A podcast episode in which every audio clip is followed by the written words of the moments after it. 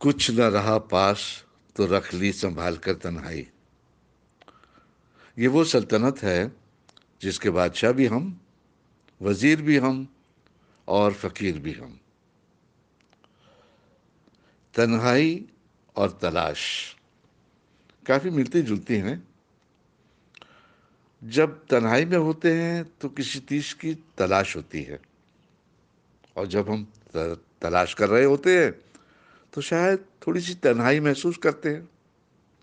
बहरहाल, तलाश के बारे में अलका ने एक नज्म लिखी है। चलिए मैं आपको उसके बारे में बताता हूँ। सदियों से बंद खामोश दरवाजे बुला रहे हैं। शायद उन पर जमी धूल बिखरने को बेताब है। कैद हुए कई राज, कई खजाने इसमें खोलने की अजीब सी ख्वाहिश है दिल में। वो पुराना मकान, वो चाहते लिबास कर रहे हैं आँखों में नमी सी आज। न जाने क्या जादू था उस डांट, उस फटकार में।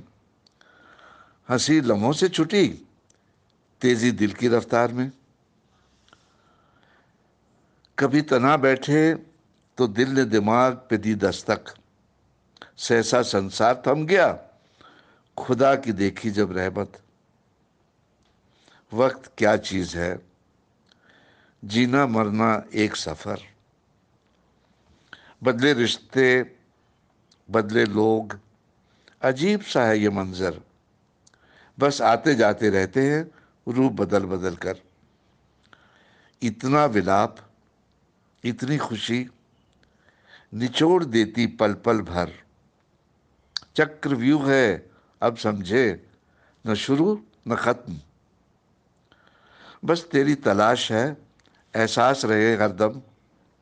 तुम्हें याद करते करते मंदिरों की घंटियाँ बंद हो गईं। चर्च की खामोशी, मस्जिदों की आजान न सुनाई दी।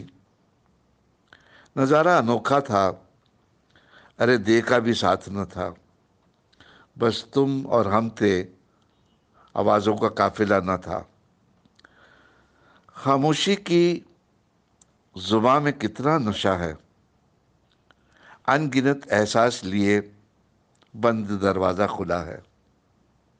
स्वप्न कहूँ या जन्नत, क्या फ़र्क पड़ता है? ये तो मेरा अपना है। आपका क्या कहना है? जी हाँ आप ही बताइए। आपका क्या कहना है इसके बारे में?